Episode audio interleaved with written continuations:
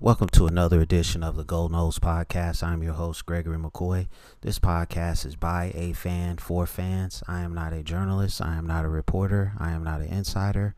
I do not work for a website. The majority of my content comes from me, in my opinion.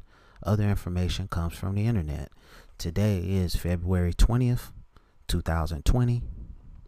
I got about five different five different segments for this episode I hope you enjoy it. Um, the first segment of this episode is entitled James Wilder Jr. Was he better suited to play linebacker? All right, James Wilder is a former running back for Florida State. Uh, we are, I'm pretty sure you guys already know that.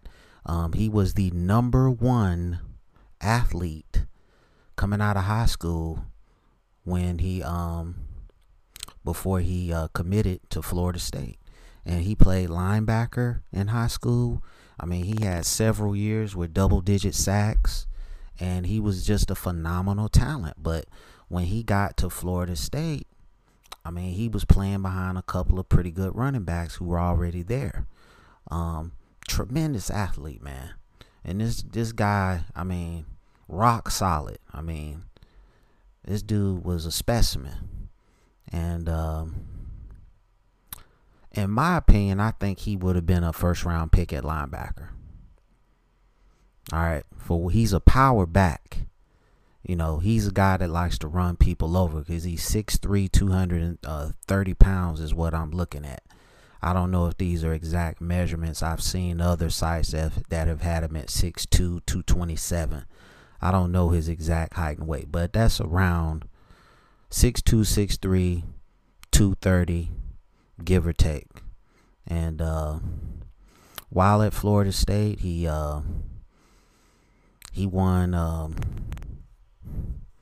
he won uh, most valuable player in the uh, ACC championship game his uh, junior year. His career numbers are, you know, uh, 1,363 yards, 20 touchdowns, I mean, that's a season for most guys, but again, he was splitting carries. I think what killed him in terms of the NFL draft was his 40 time. He ran like a 4.65. He went undrafted. Um, I don't know why the NFL puts so puts so much emphasis on the 40 time. This guy is a player.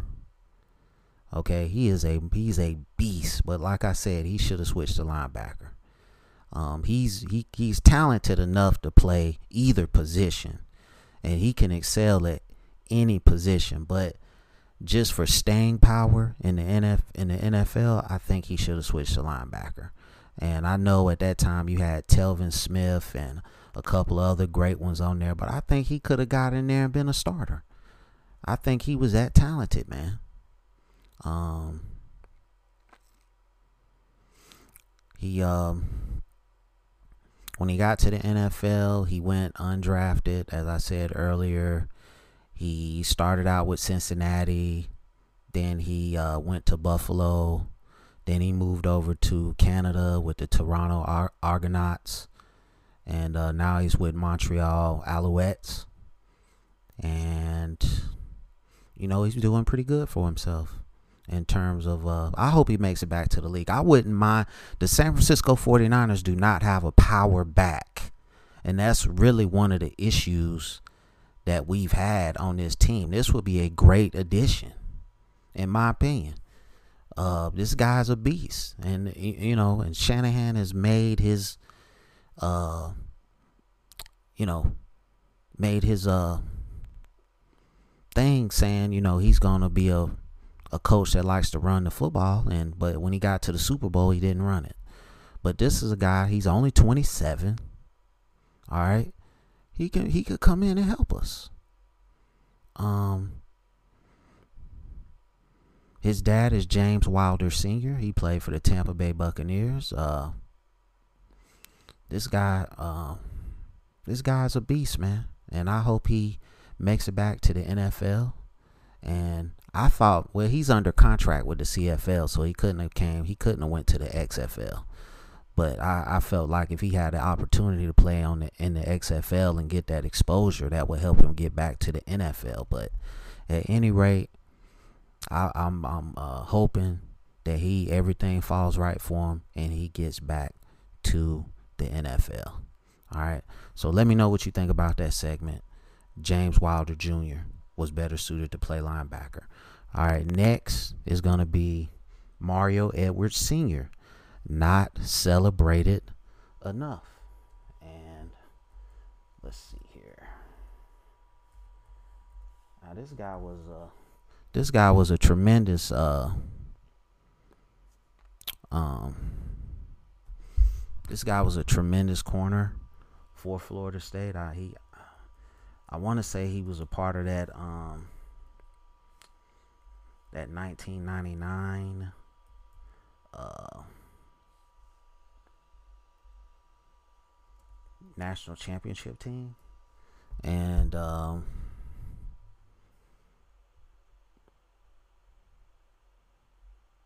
I mean, and we just had a tremendous defense, man. Tommy Polley, Bradley Jennings, Brian Allen, Derrick Gibson, Sean Key. I mean, that was just like a tremendous defense, man. And he made all ACC. Um, let's see, I'm trying to find him on the internet. I should have had this ready already, but and my typing skills are putrid. Uh, give me one second here.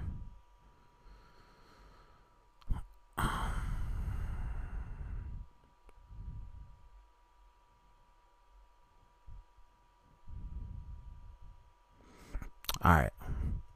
So, yeah, so he was on that um 1999 championship team he was drafted in round number six of the NFL, pick number 180, six foot, 199. Got uh, started with the Cowboys, stayed with them for three years.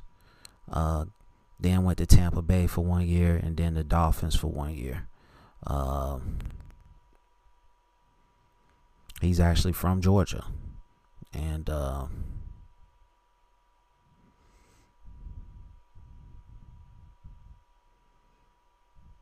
let's see, his junior year, he had six interceptions, um, 11 passes defensed.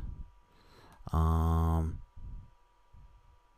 as a senior, uh, nine passes defense, and he didn't have any interceptions. I think he kind of,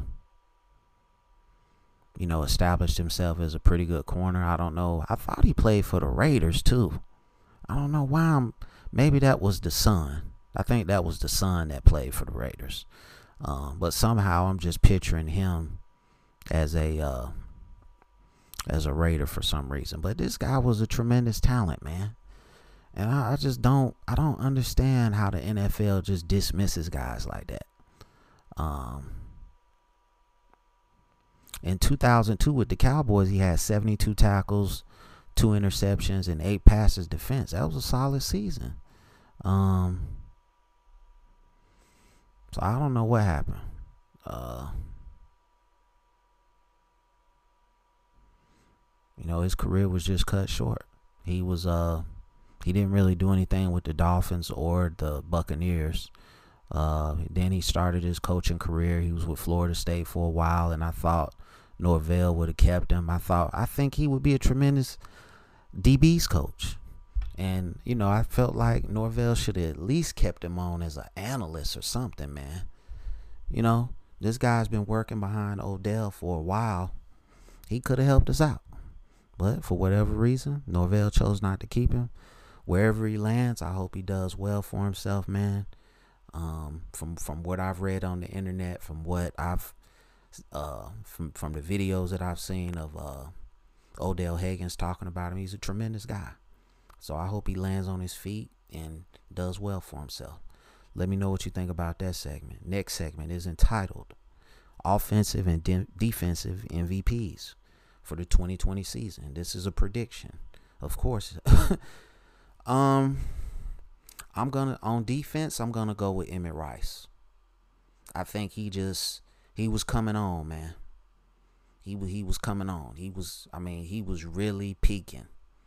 You know, you you know, like the old NCAA football games when a player got hot, his little his little star or light started flashing.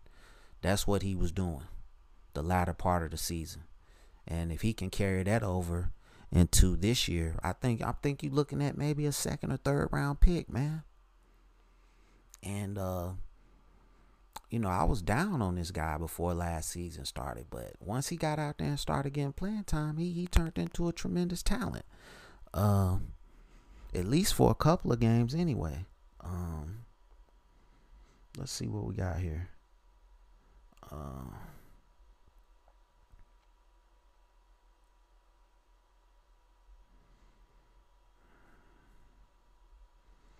apologize for the dead air. I listen to some of my podcasts and I always have dead air. I apologize.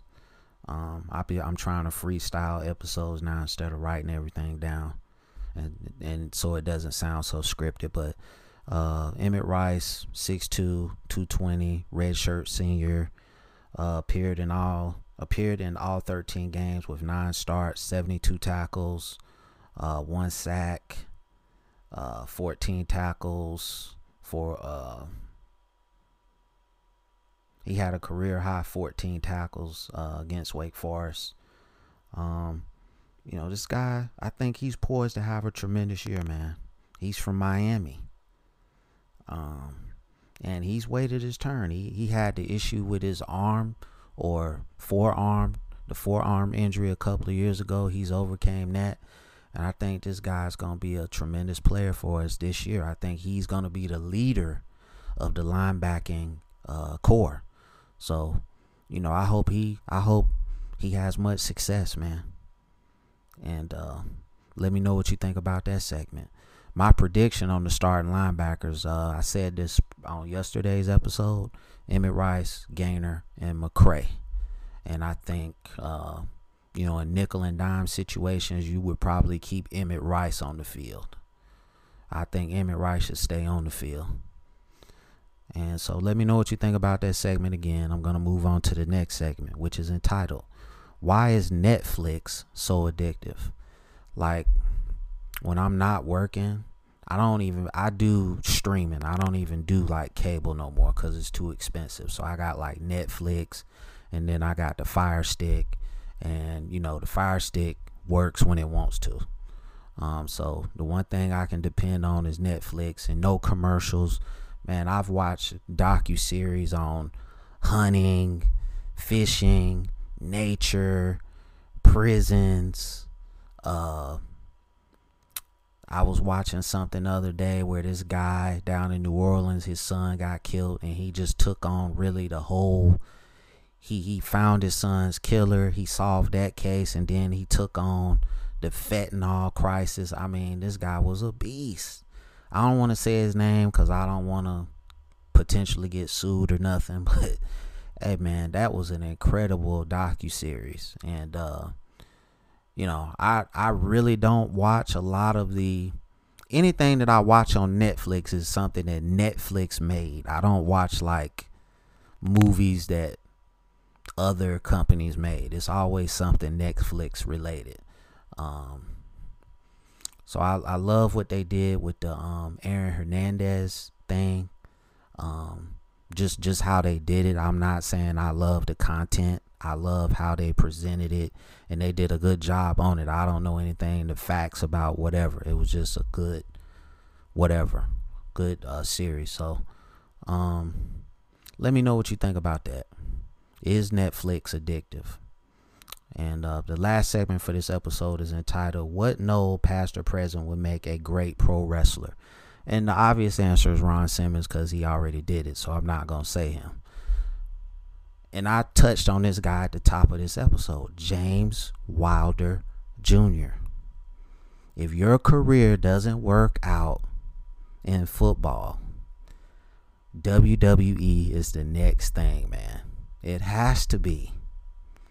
I mean, I man, you you are a very uh uh what's the word articulate, intelligent guy. That that has to be the next step for you. You got the size, you got the strength. I would love to see this guy in the ring, man. I would tune in and watch this guy. He has the personality and everything. Um, and that's really the only guy I can really think of at the moment. Um, yeah, I, I can't really think of anybody else. Maybe Dontavius Jackson. He he he's kind of outgoing and he's got personality like that. Um, I could see him going in that direction. Dontavius Jackson has the look to be a pro wrestler. Um, so we'll see what happens, man. Um, that's gonna conclude this episode. I hope you enjoyed it. Um, it's available on YouTube, Apple Podcasts, Google Podcasts, Spotify Podcasts. Um, if you're listening to this on YouTube, please scroll down to the description, click on one of the links, rate, review, subscribe. I appreciate all the support. I appreciate everyone who listens every day. I love you guys. Um, and as always, go Noles.